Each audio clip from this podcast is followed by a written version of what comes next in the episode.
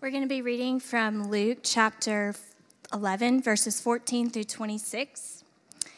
Now he was casting out a demon that was mute. When the demon had gone out, the mute man spoke, and the people marveled.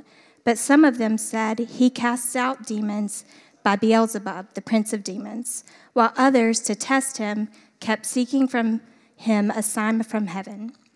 But he, knowing their thoughts, said to them, Every kingdom divided against itself is laid waste, and a divided household falls.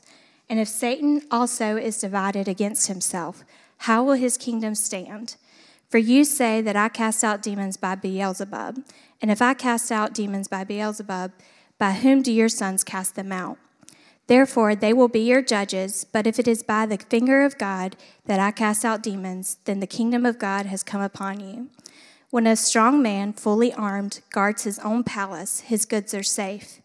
But when one stronger than he attacks him and overcomes him, he takes away his armor in which he trusted and divides his spoil. Whoever is not with me is against me, and whoever does not gather with me scatters. When the unclean spirit has gone out of a person, it passes through waterless places seeking rest. And finding none, it says, I will return to my house from which I came. And when it comes, it finds the house swept and put in order. Then it goes and brings seven other spirits more evil than itself, and they enter and dwell there. And the last state of that person is worse than the first. This is the word of God.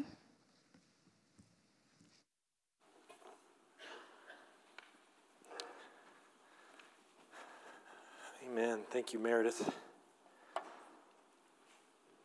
So I don't I know this world we live in, nobody watches live television anymore. It's all streaming and Netflix and Hulu and whatnot.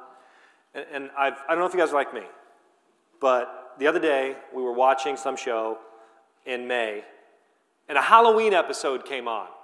And it just feels weird, right? Like this doesn't belong here. This is out of season. This is not what we're about. This is not what we're doing. It doesn't quite fit. It's weird. Or maybe you're watching a show and it's summer at home, but on TV it's snowing. And you think, that's bizarre, that's strange, it doesn't fit. Uh, I'm, I'm not going to lie to y'all, okay?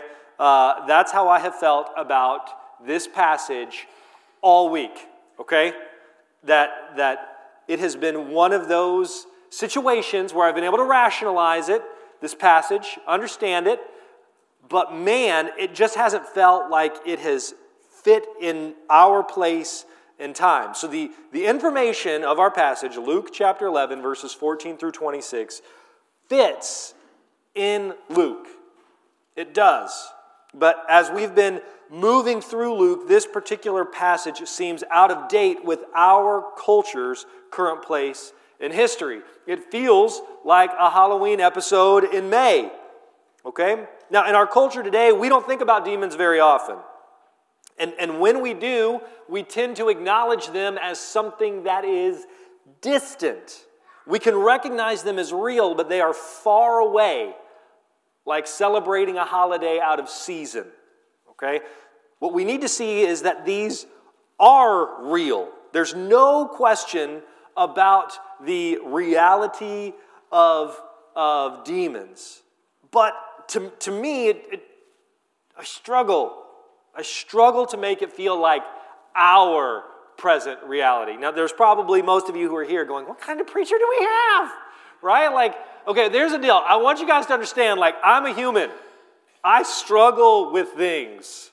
And this is one that all week long has been driving me crazy. I, I would read this passage, and then I would read commentaries about it, and then I would just stare at the passage and just kind of glaze over. like, what on earth does this mean?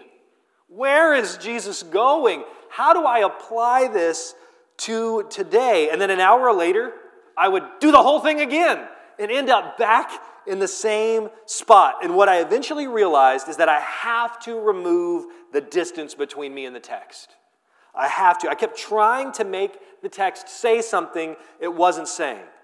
And that that made any attempt at a coherent message feel hopelessly inauthentic.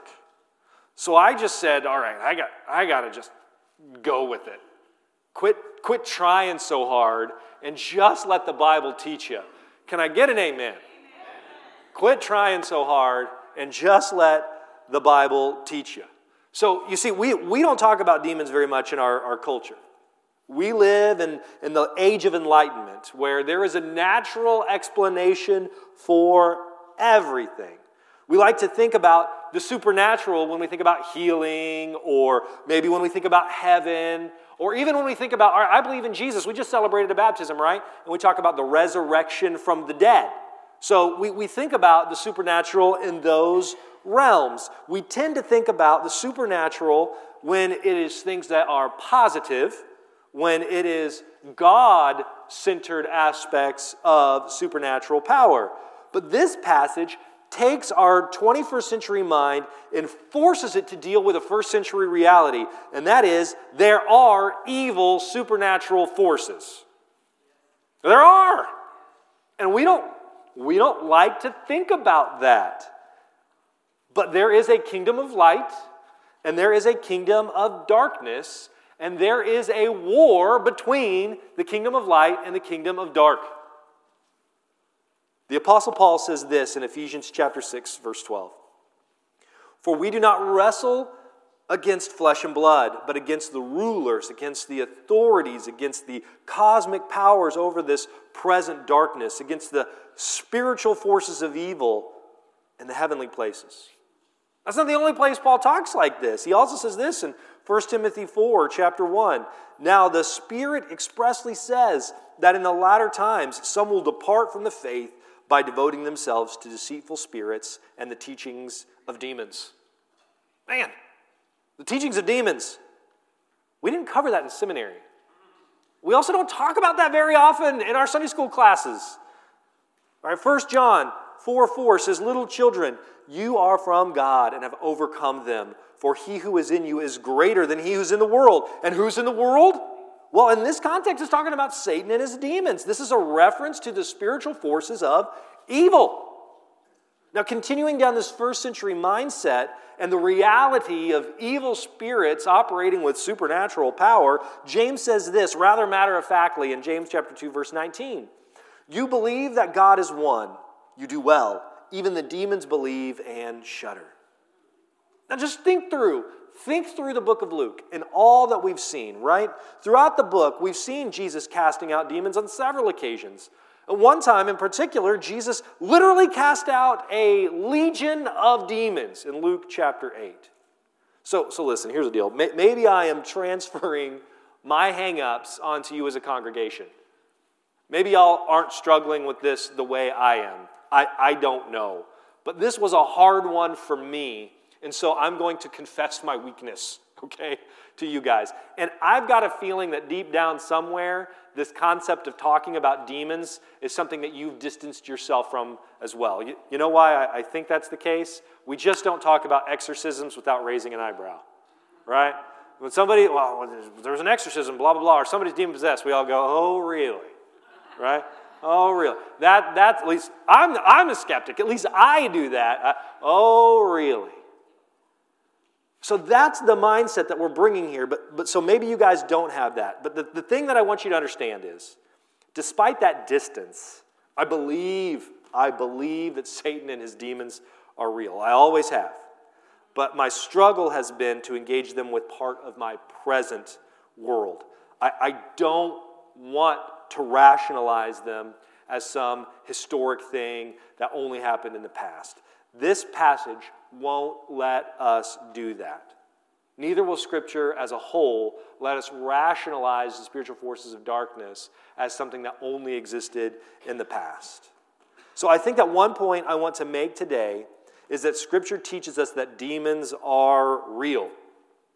And it's not something that they were real, they, they are real. Now, why do I, I know that? Because John, in the book of Revelation, speaks of the final judgment of the demons as a past reality as he's talking about the future. So I'm going to read this passage from Romans 20. This is from the perspective of the future. He says this in Revelations 20:10, "And the devil who had deceived them was thrown into the lake of fire and sulfur where the beast and the false prophets were, and they will be tormented day and night forever and ever." So if demons were present in the time of Jesus and their destruction is something slated for the future, then they must be a part of our present world. Okay, this is an important fact because it helps us understand the case being leveled at Jesus. Okay, so now let's, let's start focusing back on the text at hand. If Jesus was doing miraculous activities that were observable and reportedly verifiable, then there can only be a limited number of explanations. Okay? So we have this record. What do we do with it? So, so uh, there are only a few options that I can think of for uh, the explanations of Jesus' miracles. So, the first one, the first explanation for the miracles of Jesus recorded for us in the Bible is that they're just legend. That it didn't really happen. This is just a legendary story that sounded good, and so it, it's not real. That's, that's an option. Okay, second, second option is that it's a trick. That somehow Jesus fooled people into thinking he did something miraculous when he didn't. The third option is that Jesus did indeed do miracles, but they, he did it from the powers of Satan. He did it with through evil means. And then the fourth option, the fourth option is that Jesus is who he says he was. He was the Son of God, and that the miracles he did, he did through the power of God to prove who he was. Those are our options. Now, what I want to do for you guys today is help you understand what's going on in our text and how we deal with these options. Now, the first thing I want you guys to understand is this first one here that the miracles are legend. Luke does not let us do that. So, you guys remember way back when we started the book of Luke, we looked at Luke chapter 1. We've read this passage a few times as we've gone through the story or gone through the gospel. Let's look at Luke 1, verses 1 through 4, and we'll see this. It says, And as much as many have undertaken to compile a narrative of things that have been accomplished among us, just as those who from the beginning were eyewitnesses and ministers to the word have delivered them to us. It seemed good to me also, having followed all things closely for some time past, to write an orderly account for you, most excellent Theophilus, that you may have certainty concerning the things you have been taught. Okay, I think we have to look at this passage because Luke will not let us take this as a legend. That is not how he's presenting his material. Now, you're allowed to say, I just don't believe Luke. Okay, that, that's fine. If you reject the Gospel of Luke at face value, that's okay. But Luke is not, that's not really okay, but you get my point. Okay, so that's an option. Luke is not saying that though. He is presenting his gospel as history. He is saying this is what happened. Legends like King Arthur, we don't even know if King Arthur was real. So th- this, this is presented as real, as history, something that has eyewitnesses that is verifiable. So you either have to accept it at face value or completely dismiss it and not trust Luke at all because he is not presenting this as a legend. Okay, now what's the next thing? All right, this means that the only other explanation is, if you, if you don't believe in the supernatural, is that Jesus must be tricking people. That this all must be a trick, that somehow he's fooled everybody. But in the case that, that I referred to earlier of this man possessed by a, a legion of demons in Luke chapter 8, this man had terrorized a community for some time. Luke, Luke tells us that the, the community wanted Jesus to leave because they were so scared of him because somehow Jesus was able to overpower this man who was possessed by a legion of demons. In our passage today in Luke chapter 11, we see that the man was mute. This is important. He was mute. That is an outward sign. The people of his community would have known this man before Jesus ever arrived. And they would have known this man to be mute, which means he could not speak. Now, the Gospel of Matthew says not only was he mute, he was blind. He was blind and mute, according to Matthew. Now, he was clearly afflicted, but what I want you to understand is that, that people were able to observe his condition. So, how could there be a trick in that case? So, uh, they, they would have not, this would have been like the longest con ever, right? So Jesus is going to plant this dude in this town years before to be mute so that when he shows up, all of a sudden the guy can speak. Do you see how ridiculous that sounds? This, this could not have been the case. Now, if he was blind, that's another example, which Matthew says he was, another example of an outward sign. But I think there's a reason that Luke emphasizes the muteness. Now, if he was mute, then the ability to speak would be the testimony in and of itself. Think about that. The, the sign that Jesus did come and accomplish what he said he was going to do, that he really did cast out this demon, the sign of that power is this man's ability to speak. So, what I think happens here is Luke is focusing in on this man's testimony as the validity of the fact that something supernatural has happened. This man went from not speaking to speaking. No testimony to the testimony of the power and the words of Jesus to command this demon away. So Luke says this isn't a legend, and the people of the community marveled, is what it told us in our passage. They marveled at what Jesus had done. Clearly, it's not a trick. The community at large does not believe this is a trick. So, what's left? If it's not a legend and it's not a trick, then it has to be supernatural power. And the people of that community understood that. Whatever we're seeing here is powerful. So, what do they do? In an attempt to not deal with who Jesus is, they say he must be, he must be doing this by the, the, the forces of Beelzebul or the prince of demons. Okay? Now, I, I love this. They're saying, all right, this is indeed a supernatural event. We don't believe he's from God. So if he's not from God, then he has to be from the devil. Now, here's the thing the Bible is a cross cultural text. A cross cultural text, which means this it's true for us in our culture, and it's true for somebody in another culture. It's been true for all cultures over all time. It is a cross cultural text. There are issues that seem particularly relevant in Scripture to us. There are other issues in Scriptures, like worshiping idols, that seem a little less uh, directly impacting our culture. Now, now, here's what I want you guys to see. Since this is a cross cultural text, we have to let it say what it says because it could be speaking to another culture more than to ours. So, in our Christian bias mindset, we don't really get up hung up on the concept of evil forces doing miracles. Like for us, we go, oh, a miracle was done, it had to be God. We don't get hung up on the idea that wicked things or evil power could do something. But there are cultures that believe that evil power can accomplish things. So for them, when they see a miracle is done in supernatural power, it's totally reasonable for them to say, okay, something supernatural is happening here. Is this a good thing or a bad thing? So, what I love about Scripture is it speaks to areas that maybe we don't struggle with. So, as Americans, with our Christian bias, we see a supernatural sign and we default toward, oh, it had to be God. But other people may not.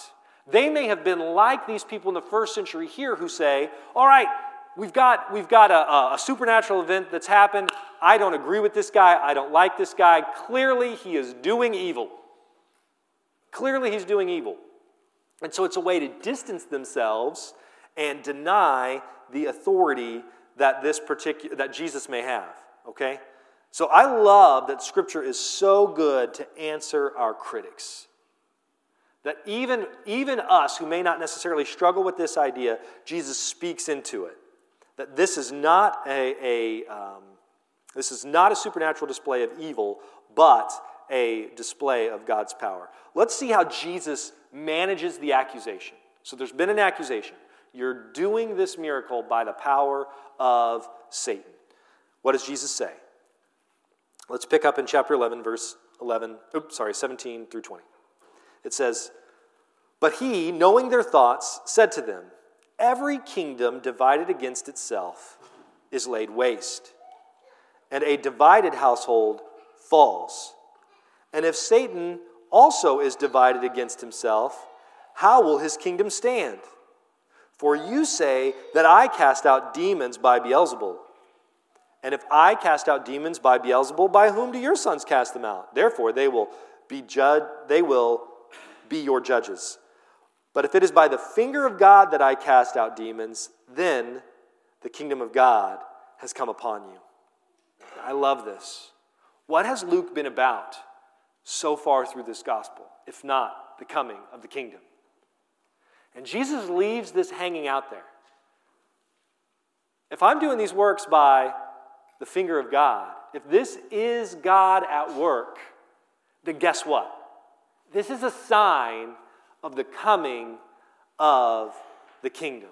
I love this because it is important that this particular issue uh, happens, that we see Jesus confront, confront the enemy head on. All right, that this is a battle between Jesus and the spiritual forces of darkness. Whether that's demons or whether that's Satan himself, this is a, a confrontation between the two of them. Okay?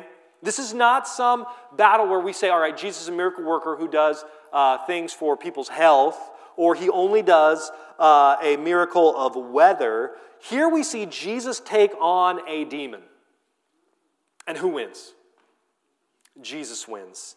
Jesus has victory over Satan and his minions. What this passage is telling us is that Jesus shows, demonstrates, and claims to have power in opposition to Satan.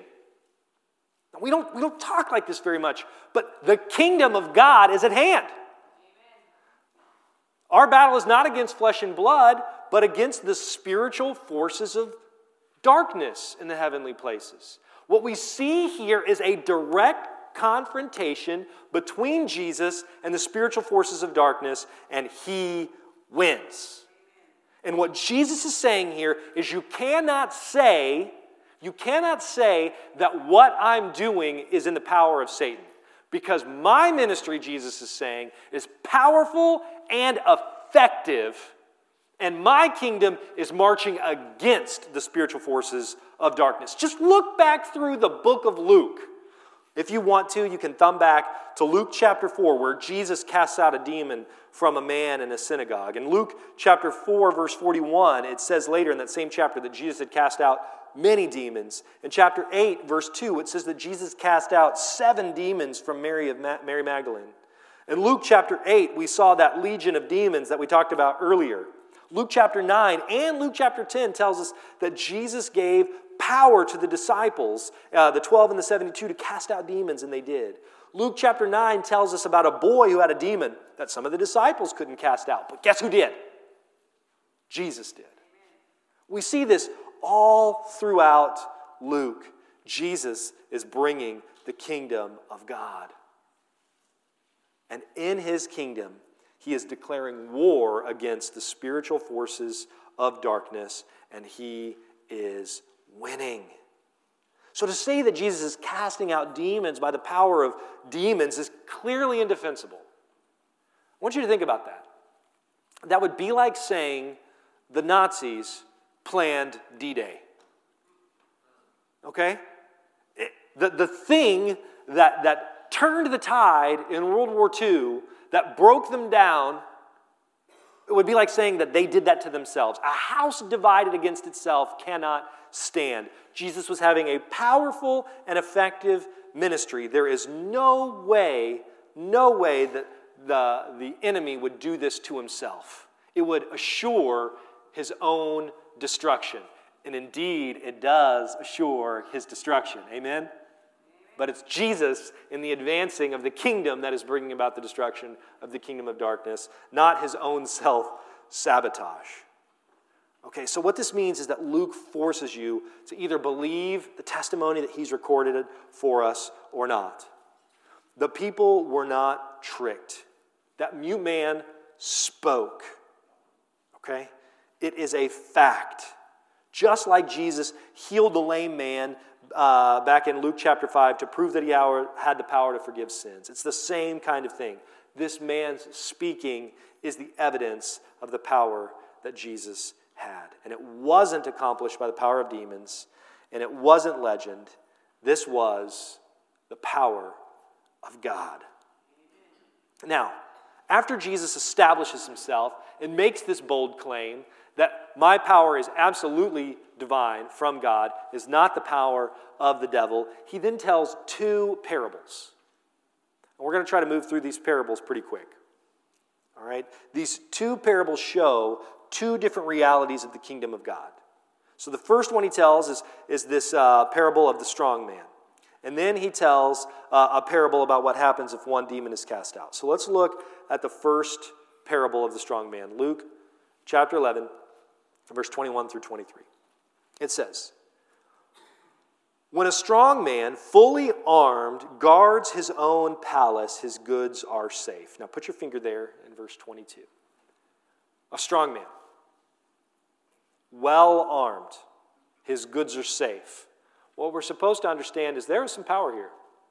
This is, this is a force to be reckoned with. Now, verse 22.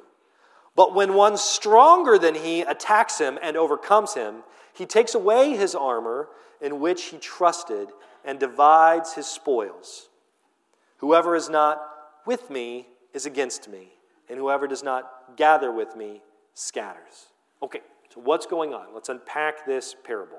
Well, the first strong man is Satan.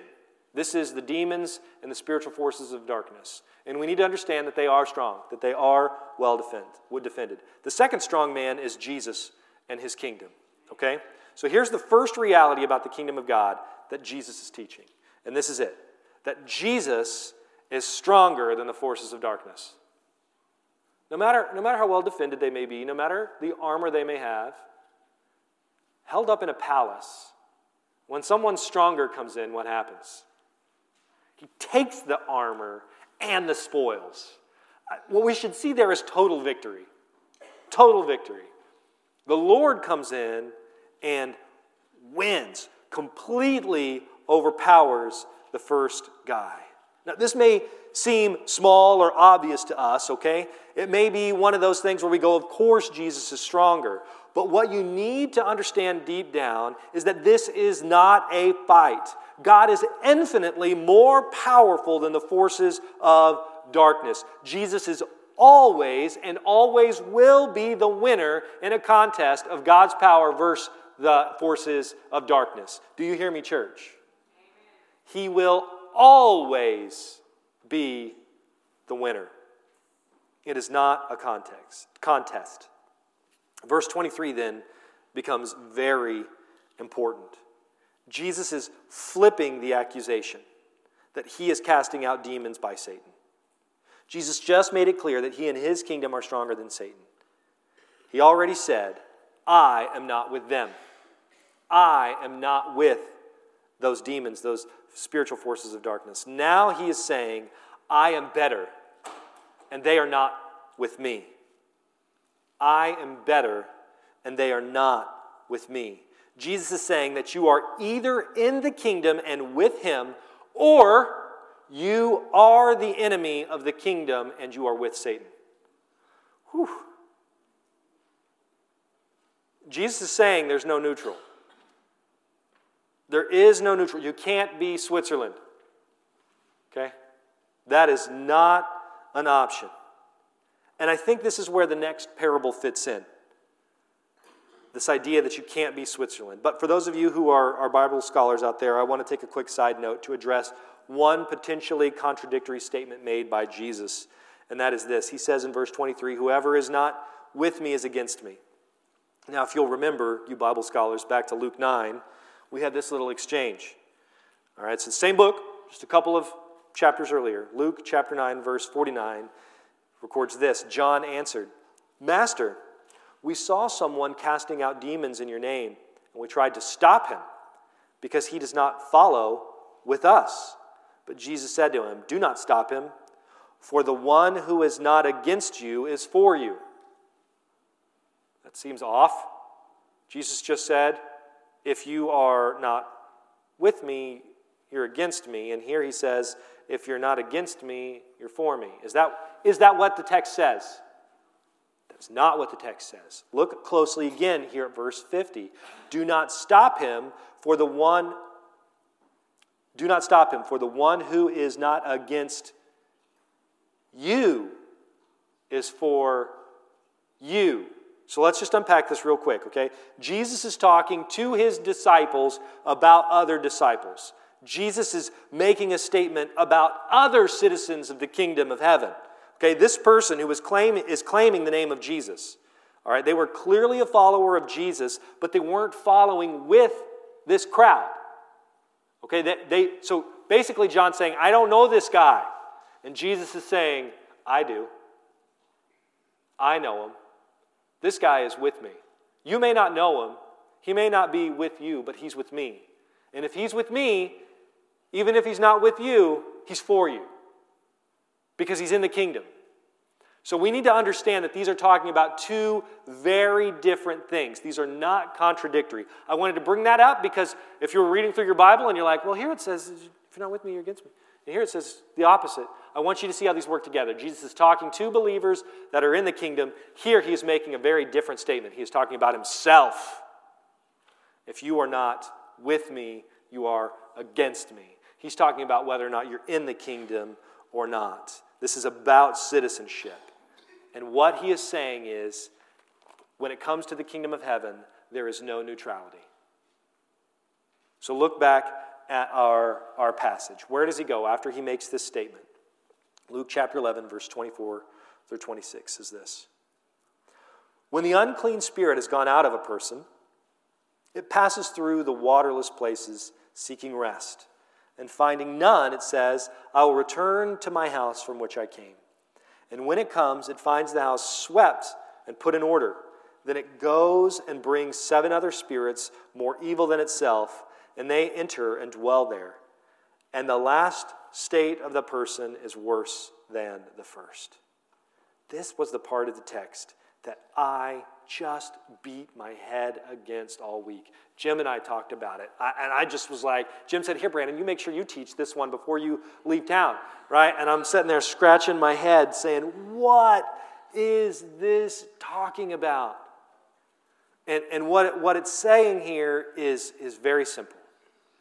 Okay, and this is the second reality, reality of the kingdom of God. I've already said it a couple times, and that is this there is no neutrality. You are in the kingdom or you are against it. Let's walk through this parable and see if we can begin to help it make sense. There is no room to play the middle. Okay. Now, I'm going to go down another quick side note here because I did I because we're talking about demons and we're talking about supernatural forces of evil, I wanted to over spiritualize everything. So as I'm going in this text, I'm looking there and I'm going, as it passes through the waterless places, as it passes through the waterless places, water, you know, in John, you got to be born of water and spirit. Is there something here? And like my head's just going crazy. And so then, with a little scholarship and a little research and just looking at another translation, Guys, if you're ever hung up on a text, just open a couple other translations and see what can be out there because this is just one translation. You, you know what's going on with this waterless places? All, all it means is like arid places, it means desert. Like, it's not spiritual at all. This is a physical description. Okay, and at, at this time, uh, one commentator, his name's James Edwards, he says that Jesus was drawing from a commonly held belief that demons lived in the remote wilderness. Okay, so I suppose there could be some kind of parallel between physical dryness and spiritual dryness, blah, blah, blah. Okay, but, but my point is this we don't need to get hung up on that. I don't think Jesus was making a theological statement about the home of demons. As much as what Jesus is doing in a parable here is providing the fact that time passes. Time passes. That's what you need to know. Why does this demon go out to the waterless places? Because time is passing. Okay, so the demon was cast out, time passed, he comes back. That's it. That's what you need to know. That's the big takeaway. So let's break this passage down. Okay, so a person is afflicted by a demon. There's a miracle, and that demon was cast out. That person had a moment of respite. Then the situation became worse. All right, what does this mean? The first thing we have to remember is that Jesus told us he was stronger than any force of darkness.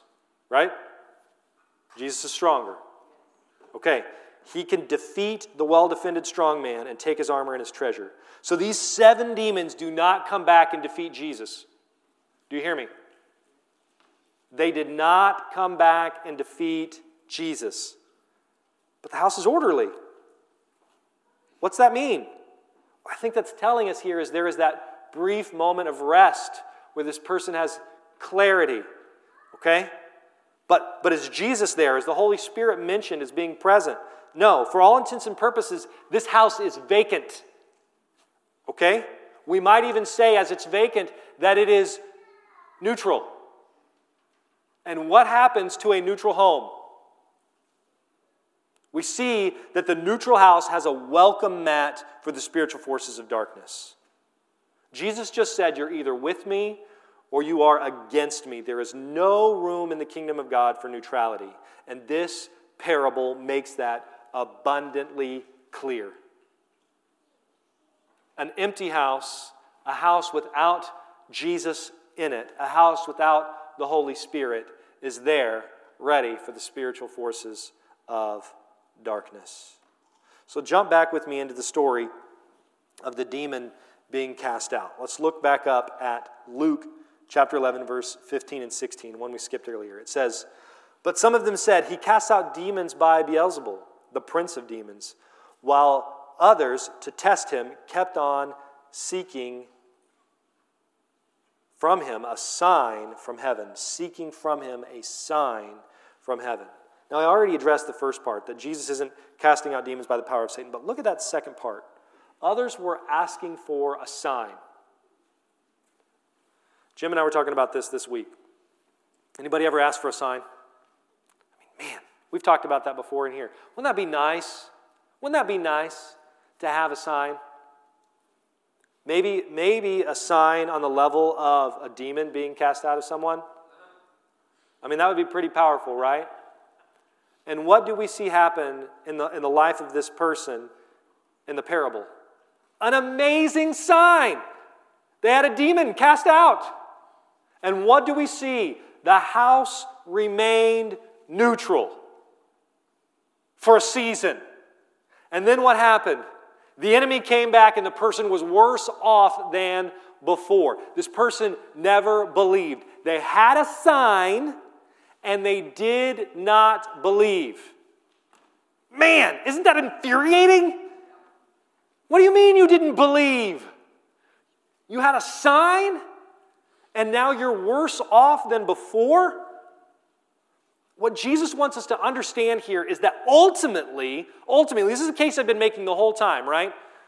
We have to take Luke at its word that it really is the testimony of what happened all these years ago or not.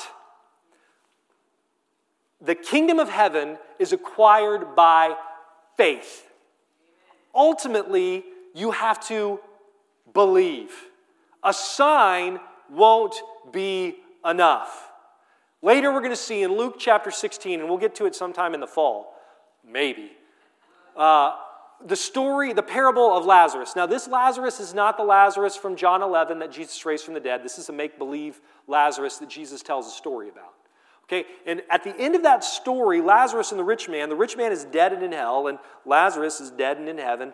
And the rich man says, Hey, is there any way you can send Lazarus back to tell my family so that they can believe? And Abraham in the parable says, Even if we send him back, they wouldn't believe.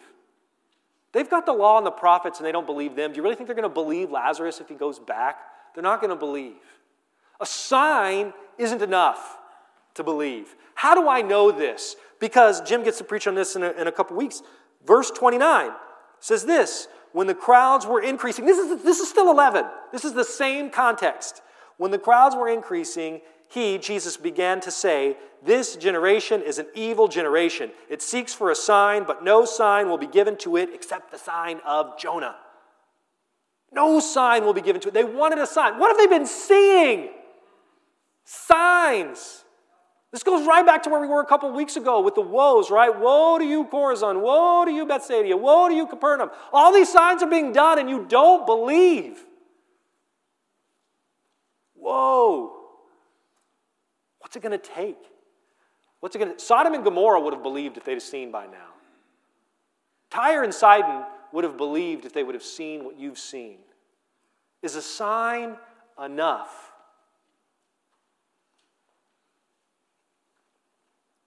A sign is not what we put our hope and trust in. Our, our, our hope and trust is in Jesus Christ. He's our sign. His resurrection is the sign.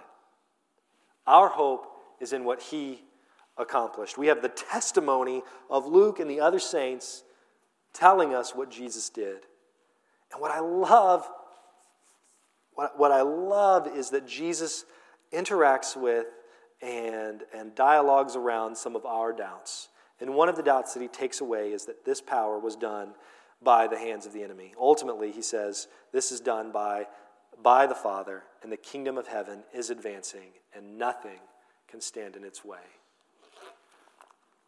This whole story is an affirmation that the kingdom of heaven is something that is acquired by faith. It's not about proof, although our faith in Christ is reasonable. It's not about human power, it is about belief in Jesus Christ. When you think about what we've seen today, literal demons are being subjected to the power of Jesus. The forces of darkness cannot stand against Jesus. How do we think there's any room for neutrality? There's no room for neutrality. You're either with him or you're against him. We don't get to say he's a good idea. We don't get to say we like some of the things he teaches. You're either with him or against him. Now, I want you to think about what that means about being with the kingdom of heaven. What is the kingdom of heaven doing? The kingdom of heaven is marching and advancing God's will. It is moving forward in, in, in the power of Christ, overcoming sin and death. What's that mean as we are citizens of the kingdom of heaven? What, what is the kingdom of heaven marching against? Uh, our own sin and the sin of the world around us. Being a part of the kingdom of heaven is saying that the spiritual forces of darkness not only will not prevail in the world out there, but it will not prevail in the world in here. That he has come and he has kicked out the strong man, and that he comes to be in us and fill us and transform us into the likeness of Jesus Christ. This is why, as followers of Jesus, we cannot continue in sin anymore. That's why he's called us to a life of repentance, because being in Christ is joining the army of God as the kingdom of God advances and tackles and destroys the sin in the world and the sin in our own hearts and lives. That's what he's called us to. That's what he's asked us to join in. And here's the deal the Lord does not lose. Amen? Amen? He will have victory in your heart and life, and He will have victory in the world. There is no opportunity for neutrality. You're either with Him or you're against Him. So, as we move into our response time, that is the question Where's your heart? Are you with Him or are you against Him? If you're with Him, that means you're against the own sin and darkness in your own heart. And that is something you need to confess before Him and ask the Lord to have victory in in your life, to change you and transform you from the inside out. If you're here and you just like the idea of church, you like the idea of Jesus, but you have not put your faith and trust in Him, then you're making an attempt to be neutral. And I hope you've seen today that Jesus does not allow for neutral. If you are not with Him, you're against him. And I'm not one who takes that lightly, and I'm not, I don't want to be glib, but I do not want to be the enemy of God. If the supernatural forces of evil cannot stand against him, who do I think I would be to stand against him? So, whoever you are and however the Lord, the Spirit is working in your hearts, this is our time to respond. As we sing, the altar is open. There's a chance for us to just lay our needs down before Him to confess our sins, if we need to talk to somebody about who Jesus is and what it means to believe in Him, then you can come find me or you can grab a believer next to you, and we would love to tell you more about what it is to follow Christ. Would you guys pray with me? Lord, we, we love you, we thank you, we praise you. We thank you that you do not mince your words. We thank you, Lord, that you make it clear. We can't walk the middle. Lord, help those of us who believe to understand what joining, what being a part of your kingdom is. Lord, help us to praise your name, that your kingdom is present and advancing. Lord, help us to uh, allow your spirit to work in our hearts and lives. Lord, if there are those who are here who don't yet know you, I pray, Lord, that they would see that they can't remain in the middle. Lord, I pray that you would point them to the truth. It's in your name we pray. Amen.